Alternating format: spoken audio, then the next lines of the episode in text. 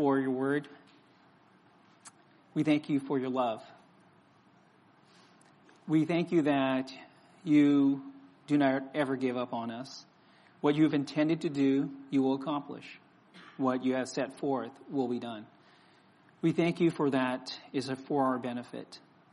Help us now as we study your word to gain wisdom and insight that we may live lives which reflect your love for us and our respondent love for you. These things we pray in Christ's name. Amen. Open your Bibles to Romans chapter 8. And as you turn there,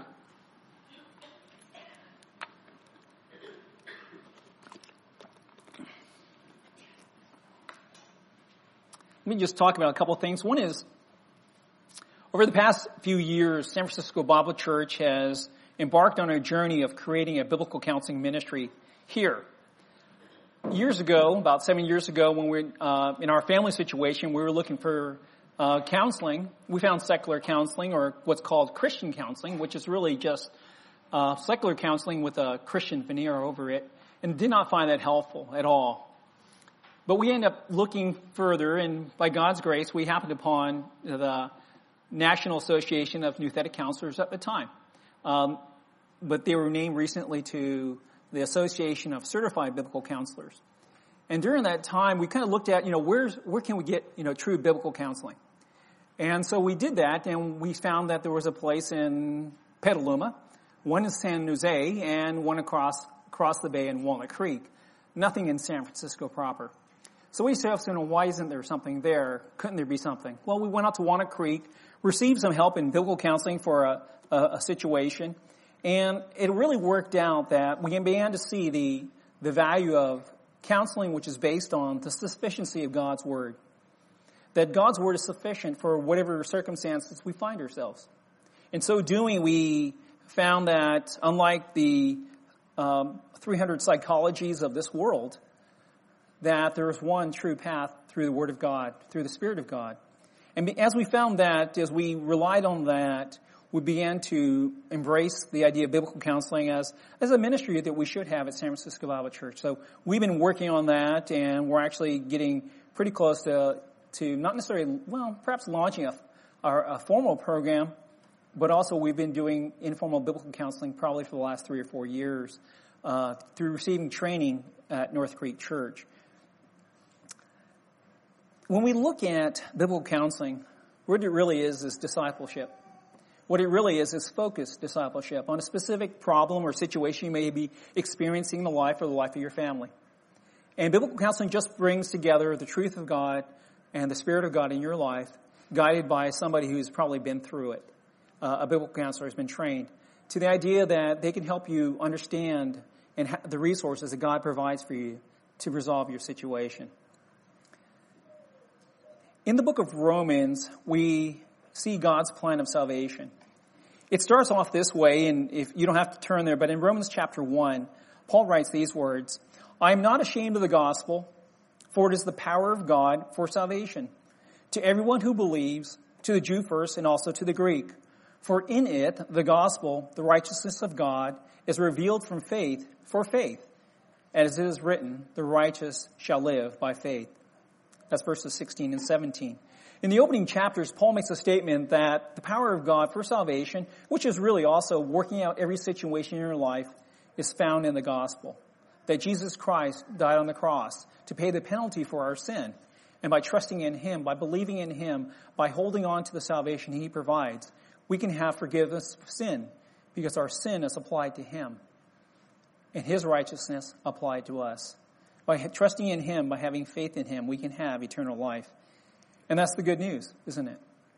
Our sins are forgiven. Every sin that you would have in your past, in your present, and in your future, every thought, every deed, forgiven by God because it's been placed upon Jesus Christ. You know, that's, that's great news. It's good news. And it is the gospel. And so everything seems to be working out pretty well in the book of Romans until you get to the latter part of this chapter. Well, by the time you get through verses 18 to 32 in the book of Romans, of chapter 1, you see that God's wrath is upon man.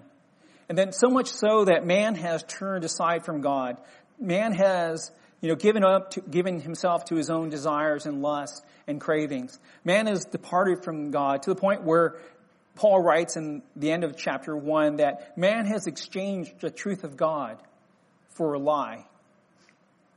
That man has, in his own rebellion and sin, chose to serve the creature rather than the creator.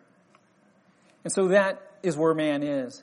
So much so that in chapters 2 and 3, Paul then describes the, the sorry state of man in rebellion against God. Not only is man condemned under God's wrath, but he describes mankind this way in chapter 3. He says, There is none righteous, no, not one. No one understands. No one seeks after God. All have turned aside. Together they have become worthless. No one does good, no, not even one. Their throat is an open grave. They use their tongues to deceive. The venom of asps is upon their lips, under their lips. Their mouth is full of curses and bitterness. Their feet are swift to shed blood. In their paths are ruin and misery. And the way of peace they have not known. There is no fear of God before their eyes. All men do not understand. They do not seek after God. All they do, whatever they say, whatever they think, leads to violence, ruin, and misery. And we see that in our world, don't we? We see man left to his own ends will pursue destruction. Will pursue trying to get more stuff and taking away from other people. Men, in order to accomplish things, to get things done, to get what they want, will lie, will steal, will cheat. Things which they should not have, they'll go after. Things which they want, they'll do anything to get. They'll hurt other people. They'll hurt themselves. And in such a way that they've denied what God's plan is, what God wants. Even to the point where Paul says in chapter 3 of Romans that they do not fear God and man is worthless before God. When you look at this, you know, end of chapter 3, it would be kind of a, a t- bad state because man's situation would, before God, be hopeless. Man would be eternally condemned before God, and man couldn't do anything to help a situation. But in chapter 4 of the book of Romans, there's a light. And the light shows that there is righteousness of God which enables man to get out of his situation. The example is the faith of Abraham, who believed God and it was accounted to him as righteousness. And then there's a, further light, a brighter light in chapter 5. Because although man is a sinner, as in chapters 1 to 3, although man has no hope, man is condemned before God because of our sin. It says here in, in chapter 5, but God shows his love for us in that while we were still sinners, Christ died for us. Since therefore we now have been justified by his blood, Christ's blood, much more shall we be saved by him, by Christ, from the wrath of God. For if while we're enemies, if while we're enemies, we were reconciled by God by the death of his son. Much more now we are reconciled. We shall be saved by his life. More than that, we also rejoice in God through our Lord Jesus Christ, through whom we have now received reconciliation. The, the hope there is that because of God's love, even though we were sinners, Christ died for us. Even though we were wretched and worthless, without hope in this world, Christ died for you. Christ died for me. Chapter 6 tells us that we're no longer slaves to sin. That God enables us through His Spirit to do what's right. But Paul tells us in chapter 7 that there's a struggle. And Paul describes his own struggle that we still want to sin. We still want to do wrong things. We have desires to worship and serve ourselves, our own thoughts, our own will, our own cravings passions. We still have the desire within us rather than to serve God. So in chapter 8, we read these words which open the chapter. You know, when you think about how we're so far down, so far under God's judgment, Paul writes these words to give us hope. In chapter 1, uh, chapter 8, verse 1, there is therefore now no condemnation for those who are in Christ Jesus. When you think of the New Testament, those are some of the greatest words you can ever read. Because all throughout the scriptures, we're learning about the justice of God, the righteousness of God, the sinfulness of man, the hopelessness of man's situation. But here he says in verse 1 of chapter 8, there is no more condemnation for those who are in Christ Jesus. Whatever we could have had against us, God has set that aside. He's actually set it upon Jesus Christ and punished Jesus Christ on our behalf.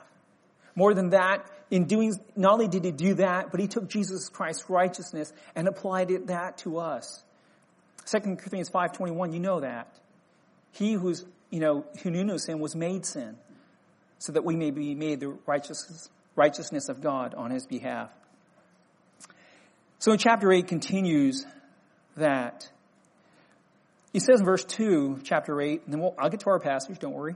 For the law of the Spirit of life has set you free in Christ Jesus from the law of sin and death. For God has done what the law, weakened by the flesh, could not do. By sending his own Son in the likeness of sinful flesh and for sin, he condemned sin in the flesh, in order that the righteous requirement of the law might be fulfilled in us, who walk not according to the flesh, but according to the Spirit. You see, in, in Paul's day, if you were, you know, under the law, if you were trying to keep the Ten Commandments or the 613 positive and negative commandments in the, in, in the law itself, you couldn't do it. It's not a matter of your will of you trying to be a better you or me trying to be a better me. It's not about me trying to develop more discipline and regimen and, and isolating myself in some cave. It's not about that. It's not about trying to be a better person. It's about the fact that the law, which told us what to do, did not have the ability to save us, did not have the ability to help us complete the law. For the law, the law here, it says, was weakened by the flesh. But what God did was, God sent His Spirit. For He says, for God has done what the law, weakened by the flesh, could not do, by sending His own Son in the likeness of sinful flesh in, and for sin. He condemned sin in the flesh. Christ bore our sin in his flesh. That the, right, the righteous requirement of the law might be fulfilled in us. And here's the point who walk not according to the flesh, but according to the Spirit. The rest of chapter 8 then describes the Spirit. It is the Spirit who gives life. It is the Spirit who is in in opposition to the, our fleshly desires. It is the Spirit of God who leads us. It is the Spirit of God who does and, and enables us to do what God wants to do. It is the indwelling Spirit that conquers the power of indwelling sin. The Spirit works with our spirit to do what's right, to do what honors God, to live for the will of God. But then we have the question, how do you know this plan will work out? How do you know that God's going to accomplish everything He wants to do? I mean, you look at, you look at the, the beginning of the scripture, you look at Genesis 1. You see Genesis 1 and 2 where God created the perfect world with the perfect people. And you start saying, well, you know, that started out well, but then you hit chapter 3, and Satan entered the world and tempted mankind. And in so doing, man sinned and rebelled against God. And that's been escalating ever since. So much to a point where by the time chapter 3 goes and man has sinned, by the time you get chapter 6, Moses writes in Genesis chapter 6 that every thought upon man's heart was continually evil. To the point where God says, I've had enough, let's fix this. And he wipes out humanity in, in, in the flood except for Noah and his family. How long did it take for them to get corrupted?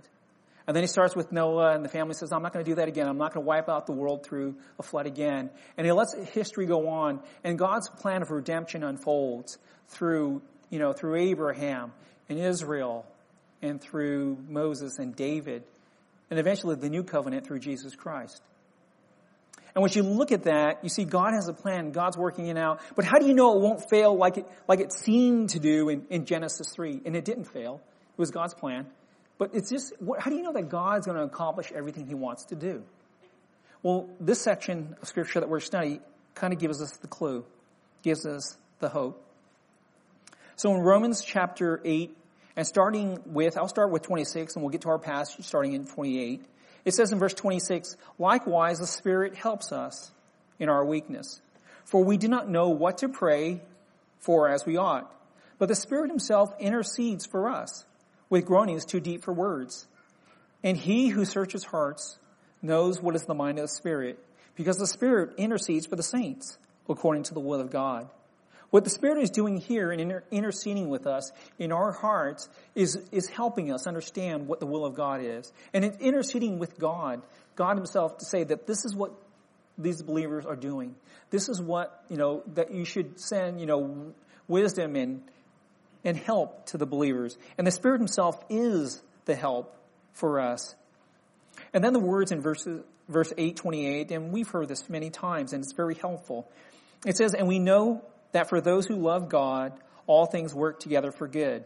For those who are called according to his purpose. As we look at this passage, we understand that it's for those who love God, all things work together for good. When we think of the term love, for, love, we think of, you know, this term is the, is the term agape. And for those who have been in, you know, been in any of my classes, like it's not like a hobby horse, but it's kind of like that. There, there's, there's certain, you know, certain issues of, it's almost like um, Christian urban myth. Uh, talk about people talk about the love of God or agape love, really, uh, as a term of agape love. They say is God's wonderful love. That is true when God is the one loving. That it is God's love because it, it, stems from God, and that is God's wonderful love. But the, the term agape, as you would know, really mean it's a, really a choice to love. It's actually a, a, a decision to love. It's you are making a decision that I will love this. It can be anything, you know, it, it can be something uh, as inconsequential as I love chocolate ice cream. I really do. I love chocolate ice cream. You know, I won't, you know, I won't do anything especially for it, but I'll go on my way to get chocolate ice cream. I also like chocolate eclairs too. You see a pattern? Things like that. And these are things that you, you like, you decide to love because I've met people who don't like chocolate ice cream. I mean, yeah, sure. You know, you're thinking those people actually exist. But the idea is that I have decided to love it. I've decided to love the, the texture, the flavor, things like that. And you look at the quality of something, you decide to love it. In chapter 3 of John, John 3.16, God so what? Loved the world, that he gave his only begotten son, that whoever believes in him should not perish but have eternal life. Go three verses later, man has loved darkness rather than light. God agape the world that he gave his own son. Man agape darkness rather than light. The term means to love, to choose to love, the will to love. It's not God's wonderful love unless God is the one loving.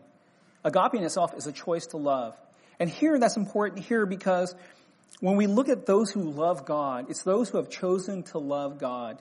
Those who, by their act of the will and their mind and their hearts, have decided to set their heart upon God and look at the characteristics of God, the person of God, the plan of God, the purposes of God, the actions of God, and decided because of those things reveal who God is, they've decided to love God. They made it a choice to love this God. And it's those who love God where God is the object of their love. It's a response to His love. At that, for those people, and it's all believers, I believe, those things, God works all together, things all together for good. And we understand that not all things are good, are they? There's calamity, there's hardship, there is evil in this world.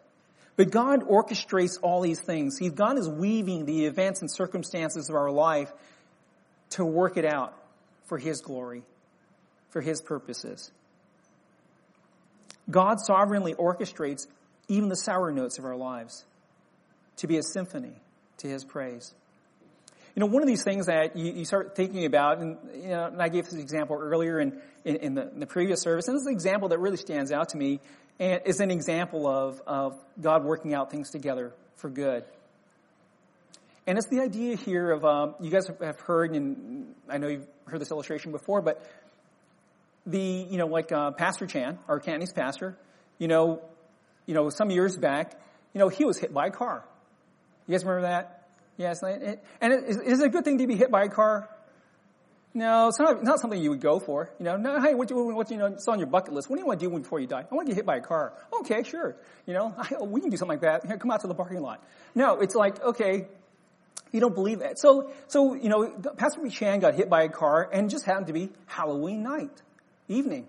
And it was getting dark, the kids were coming out. He lives in a good neighborhood. He doesn't live where I live. You know, in my neighborhood, the kids don't go out at night, even on Halloween, you know, they just, they go to the good neighborhoods. And so they, they were, he lives in a pretty good neighborhood, and they were walking around. And it's getting, you know, starting to get dark, so there were lots of kids out there, lots of parents. So much so that, you know, Pastor Chan taking his evening stroll got hit by a car. not good, right? Right? It's not good. Okay, not, yes, it's not good. Okay. And so what happened was, is that he got hit by a car, but it was Halloween night, and so there were a lot of people on the street. There's a lot of people to see it. So they run up to him, help him, call 911 when ambulance comes, and they take him to the hospital to see what's happened. Now he is hurt, yeah, but it's not a life-threatening hit, so it was, it was good. And you say to yourself, well, how's God going to work that out? Well, of course, as you know, when they, he's a man of advanced age, they did a battery of tests on him. And what they found is not just the injury from the car, they found cancer. They found cancer at the very beginning stages. So much so that had he had not been hit by a car, they would have not known about his cancer till it had been advanced, you know, so, so much further. The actual incident of getting hit by a car may have saved part of his life. God works all things together for good to, the, to those who love God, to those who are called according to his purpose. And so you see how what seems to be hard on one circumstances in the beginning, God weaves it for good. God makes it out. And what seems to be a hardship, a tragedy at one time, God can make something of it. And that's our expectation. That God is weaving all these things together for good. And then he goes on, for those who are called according to his purpose. We understand that God causes, calls people to himself. God has chosen people for himself. And this idea of choosing has to do with um, those whom God has identified beforehand. Ephesians chapter 1 verse 4 tells us that God chose us before the foundation of the world. Before God created one atom on this earth, before God created one person, He chose you uniquely, individually, personally, to be His child if you've placed your faith in Jesus Christ. You've been called by God. And it's not one of those calls where I'll, you know, I'll come when I can. It's God says, come now, and He saves you. And God has called us, it's, the verse says, according to His purpose. God has a reason for calling us. God just doesn't make you a Christian so that you can try to be a better person. God has a purpose for your life. John chapter 4 verses 23 and 24 give us one example. He tell, John writes there that God is seeking those who worship Him in spirit and in truth. One of the purposes of God calling you isn't that you would just have a better life or more fun or this or just even to have your sins forgiven. God has a purpose that you would worship Him in spirit and in truth. Paul goes on in this passage.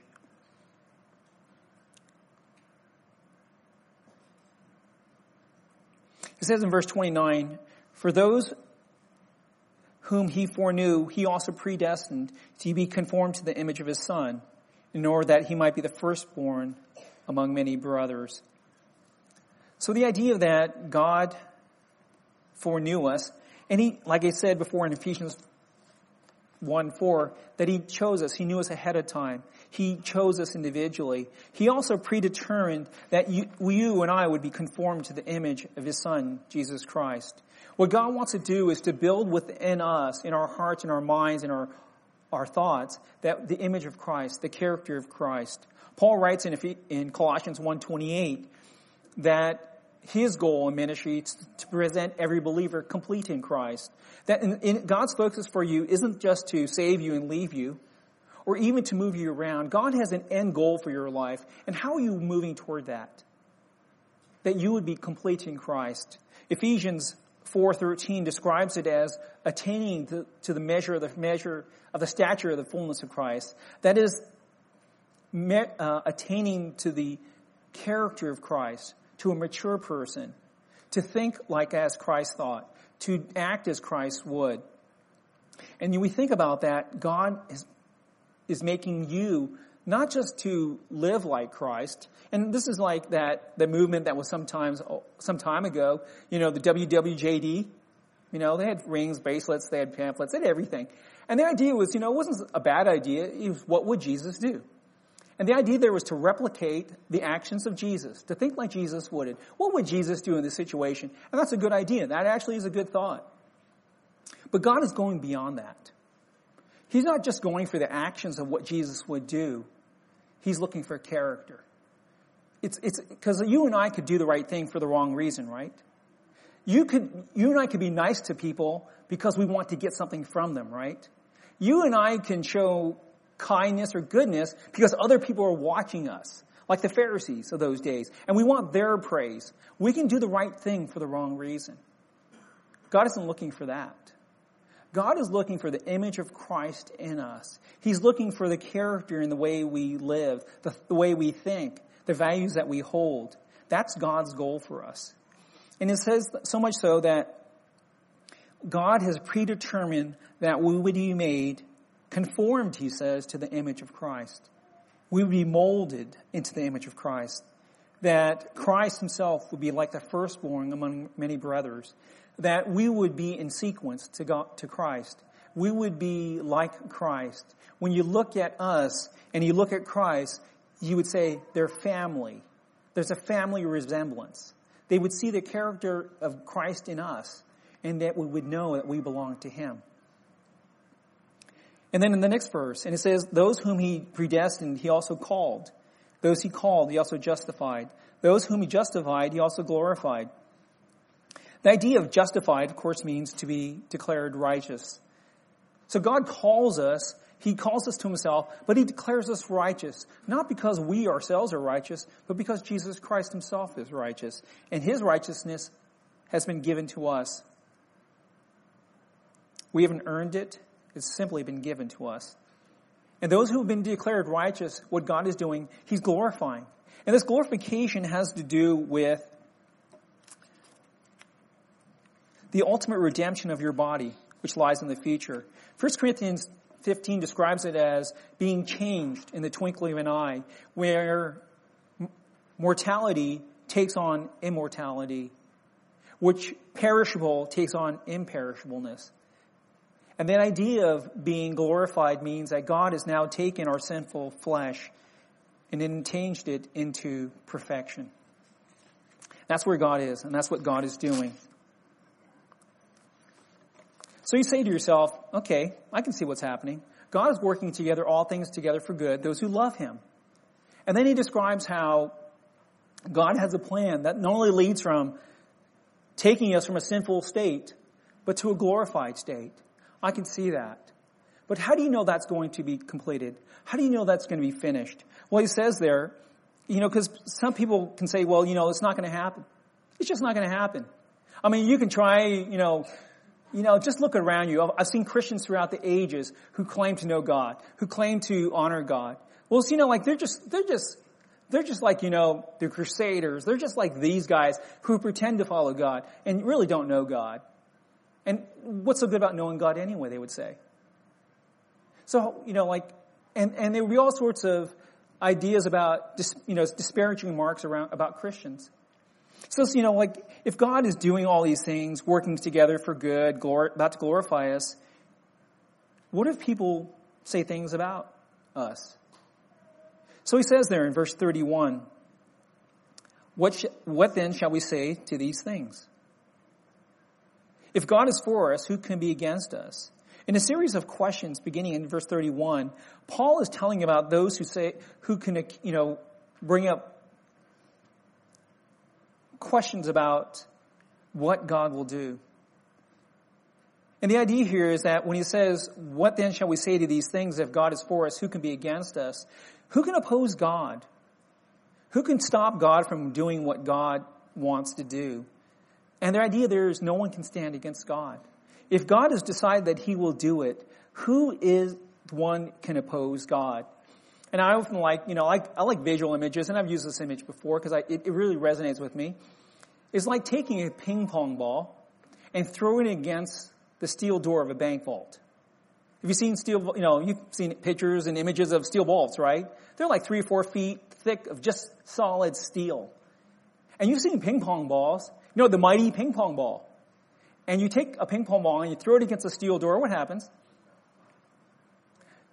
You know, does the steel door collapse? If I had, you know, what if I had more ping pong balls? What if I had a whole box of five ping pong balls? I mean, it's a lot of balls. I keep throwing them around there. When will it, how many ping pong balls will it take to knock down the steel door? You will never do it, Dale. And you're right. Because that's why I see is who can stop God? It'd be like throwing a ping pong ball against a steel door. You can oppose God all you want, but you will never defeat him. So that's what he, that's what he's implying here. If God is for us, who can be against us? Verse 32, he who did not spare his own son, but gave him up for us all, how will he not also with him graciously give us all things? There are very few things in life that you can find that you're willing to give up your life for. But there's probably absolutely nothing you're willing to give up the life of your son or your daughter for. There's very few things that you would say if you give up a family member, you would put them on, you know, you would sacrifice them for some other person or for some other cause or reason. Probably not.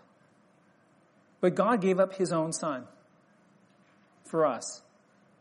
The worthless people of chapter 3, the condemned people of chapter 1, he gave up his son for us.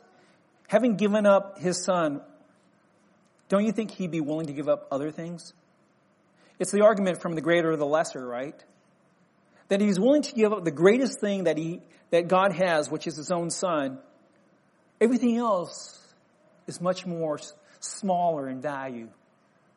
And he says there, he who did not give up, you know, spare his own son, but gave him up for us all, how will he not also with him graciously give us all things? The one who gave up his son to take away for your sin, don't you think he can give you peace in this life? Don't you think he can give you joy in this life? Don't you think he can give you a mate if he wants to give you a mate? Don't you think he can give you a children if he wants to give you children? Don't you think he can give you health if he wanted to? He who did not spare his own son, but delivered him up for us all, how will he not give us generously everything else? Not that we want things or stuff. It just shows the depth of God's love for us. Verse 33, another set of questions.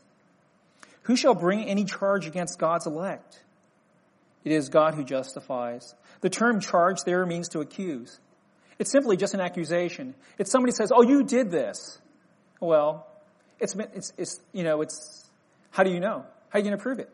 It's just a matter of, oh, you know, people can accuse you of a lot of things, but unless there is evidence or proof, that it's just a, it's just an accusation. It's just words. But here the response is that who shall bring any charge? Who shall accuse God's people, God's elect? The answer is it is God who justifies. It is God who declares righteous. It is God who has declared you righteous because of his son Jesus Christ. They can accuse you of all things, of your own personal sin, your own personal failure, failure. But it is God who has forgiven you. It is God who has placed your sin on Jesus Christ. It is God who declares you righteous. But he goes on in verse 34, who is condemned? Who is, who's going to condemn us? And there here, the, the word, the Greek word is stronger. Where the first one was accused just means to make a verbal accusation to somebody. The idea of condemning is to pronounce judgment. It's something a judge would do. He's saying, I declare this person guilty. It's not this person did the wrong thing. This person is guilty of this and should be done, something done to them. But the idea of condemning lies solely with God. Because he says there in verse 34, Christ is the one who died. See, the condemnation for our sin is, deserves what? Death. Your sin, my sin, deserves death. Because of our sin against God. Did someone die for your sin? Yes. If you trusted in Jesus Christ. So it is Christ who has died. Christ has already been condemned, not us. Christ was condemned on our behalf, but it says more than that, who was raised. And the resurrection of Jesus Christ proves that everything Jesus said was true. And not only that, in Acts chapter 17, the resurrection is proof to all men everywhere that God will judge. And the idea here is the resurrection of Jesus Christ also shows that God accepted Jesus' sacrifice on the cross. The resurrection is that he is now also at the right hand of God, seated with God as God, to the point where he's now interceding for us. He's now looking over to the Father and saying, yes, that person is sinning, but I paid for that sin. And that sin has been accounted for. And there is no more judgment for that sin because that one's done. Well, they keep doing it. It's not good, but I still paid for that sin. But this is the hundredth time they've done it this month. I know, but I still paid for that sin. Although the accuser may come and stand against us, it is Jesus Christ who is interceding for us. So you understand that God is working all things together for good, and that God, that no one can bring a, a, a condemnation against us. And you say, why? Why can, why, you know, why can God determine that He's going to do this? Why can people not, you know, can, can make accusations and condemnation against believers and they still don't stick? Why? What, what's the purpose of this? Well, this, this comes about when the last part of this chapter, Paul writes these words. Who can separate us from the love of Christ? And that's the question he, he begins to answer. The idea of who or the term can also be translated what. What shall separate us from the love of Christ? And, and note here that he's not separate, saying who can separate us from the, you know, uh, from Christ himself. He says, he says, what can separate us from God, Christ's love for us? It's not just he's separating us from Christ, but he's separate, who can separate us from God's affection, God's choice, choosing to love you? What can separate you from God's love? What can separate God from you and His love for you? What, you know, is there anything in the world that can separate it? Well, he answers that question. He says, shall tribulation, and tribulation generally means trouble or anguish. It just means that things that, the unfortunate circumstances of your life. He says, shall distress.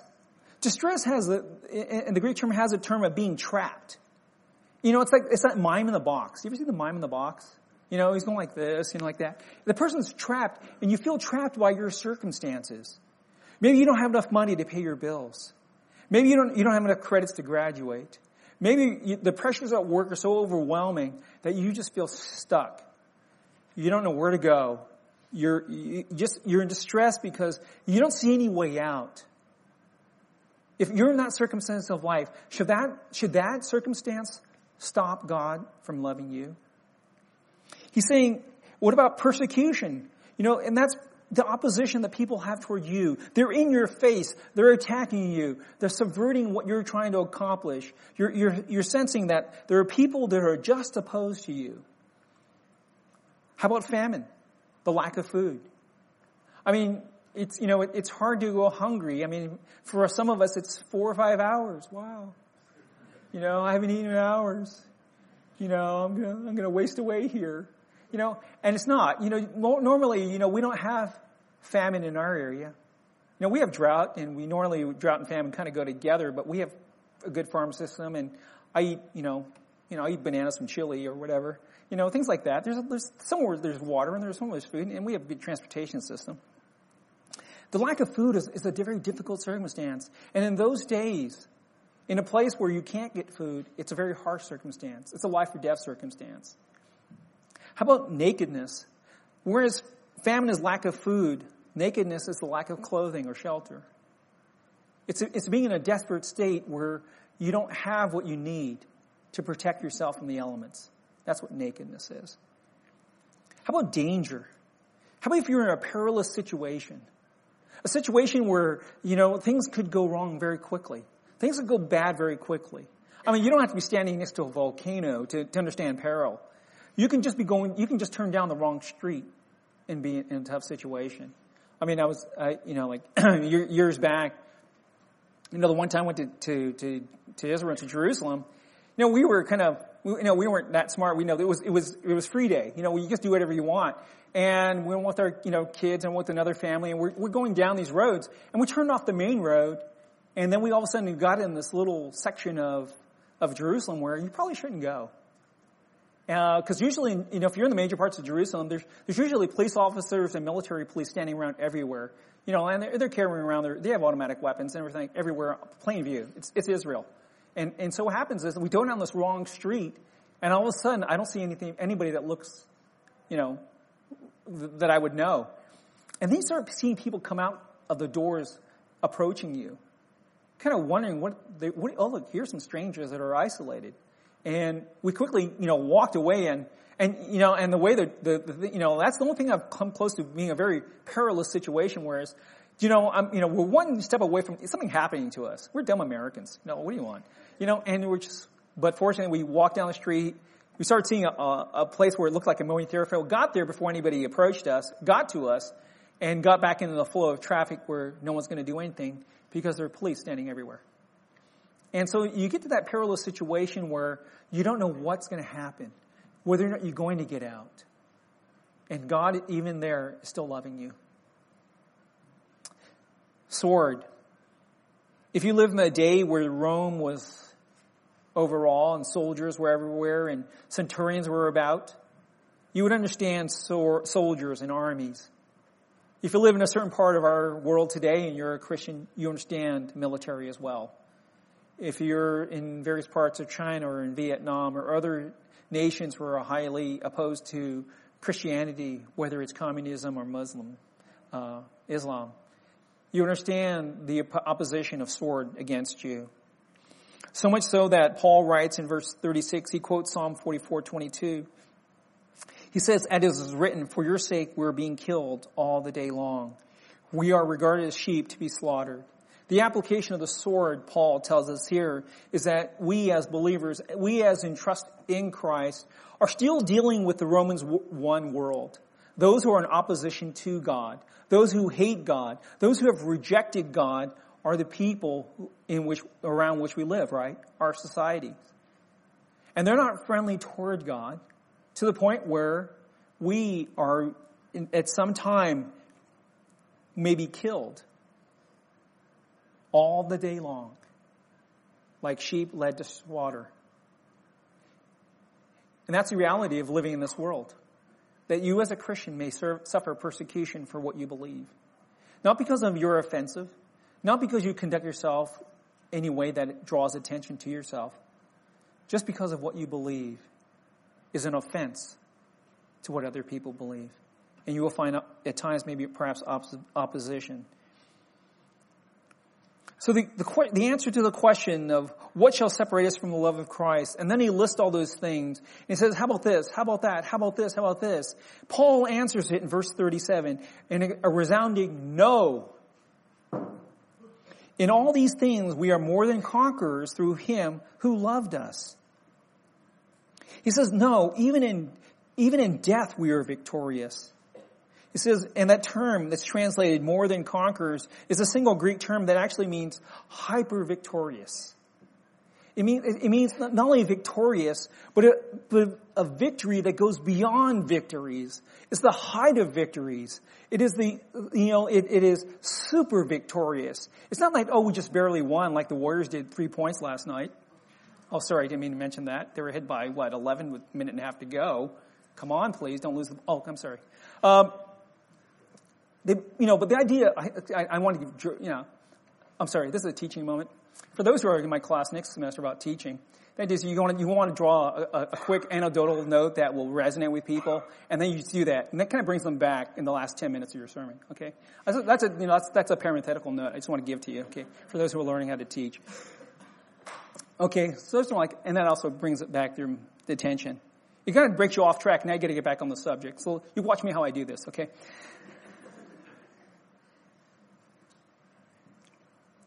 That the idea is that you are more than a conqueror. You're just not barely winning. You're super winning. For even if you die, you go into the presence of God. Even if you suffer harm, physical harm, it only lasts as your body lives and your body will die. It's only a matter of time, right?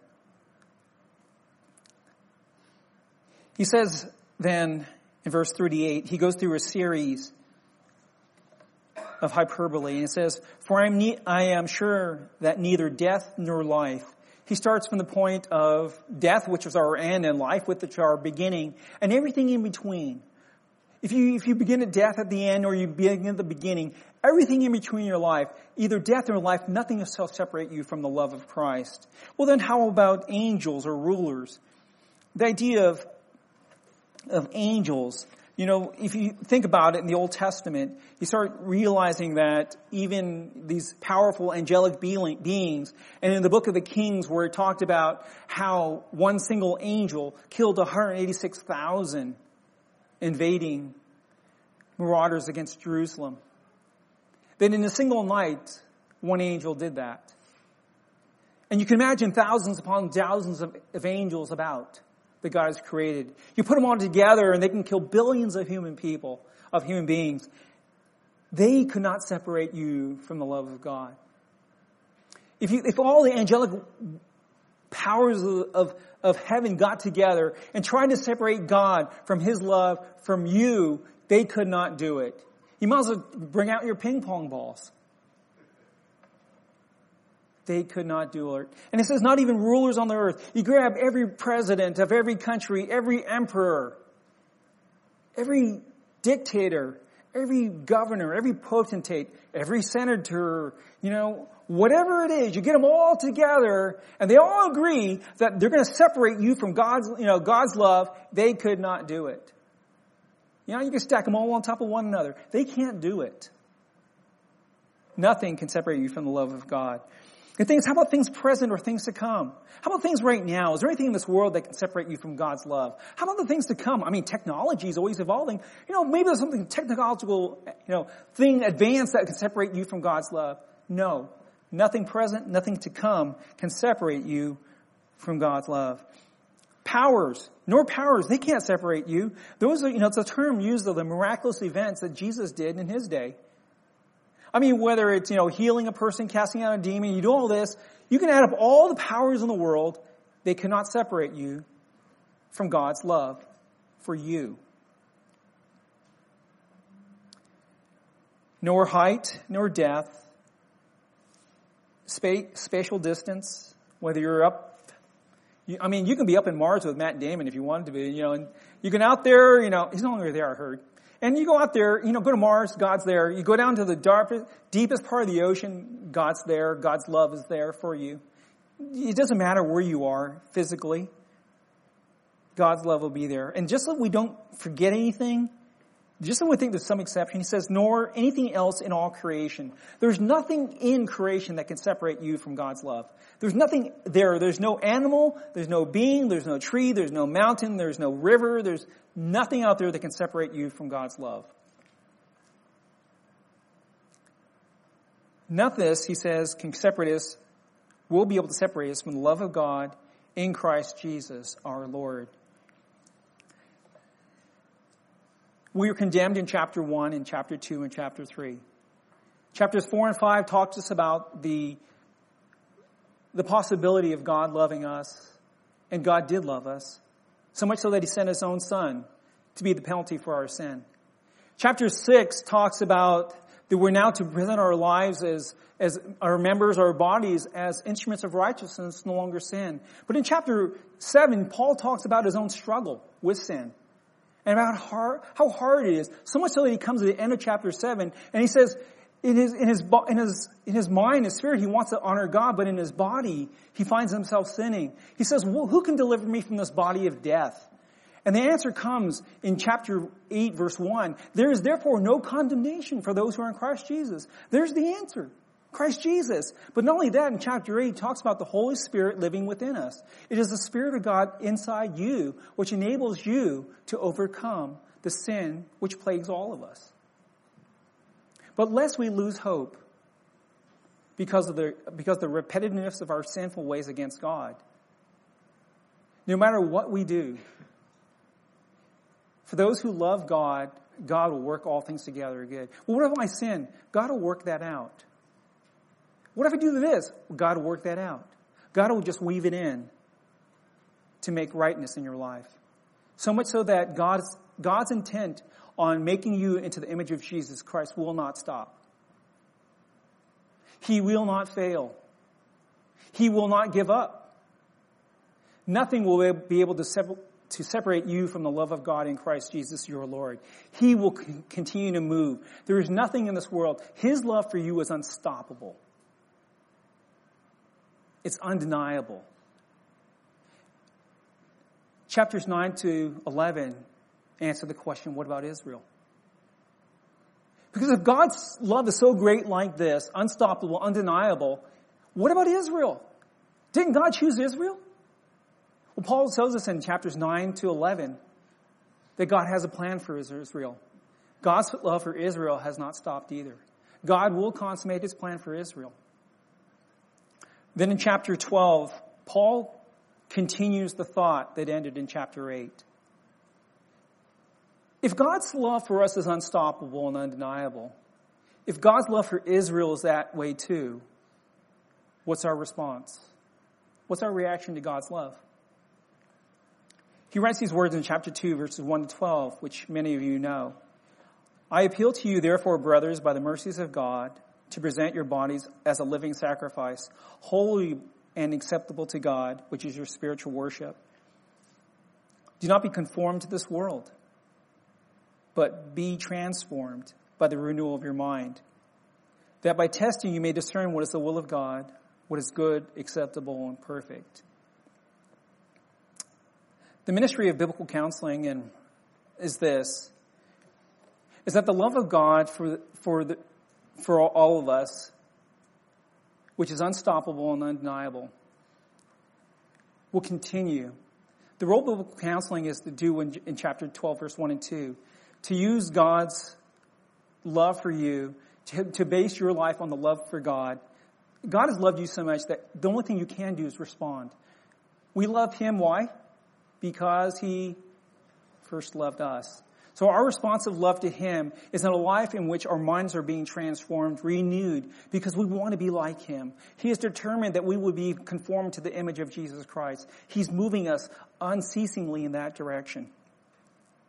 And so the, through the ministries of San Francisco Bible Church and including the, the children's ministry, Sunday school, mercy ministry, the fellowship groups, and biblical counseling, we're moving people in that direction. We all start at the same point. We see, we see God's love for us, and we respond with a love for Him. And that's the mission that lies before us every day of our life. Let's pray. Heavenly Father, we thank you for your Son, Jesus Christ, who gave up himself willingly that we may be made the righteousness of him through your power, through your Spirit. We pray as we embark on that every day to learn to love you more, to live the life of Christ out in this world, to tell others of Christ, to declare your glory wherever we go and whatever we do. We just want to thank you for your love, which never stops. In Christ's name we pray. Amen.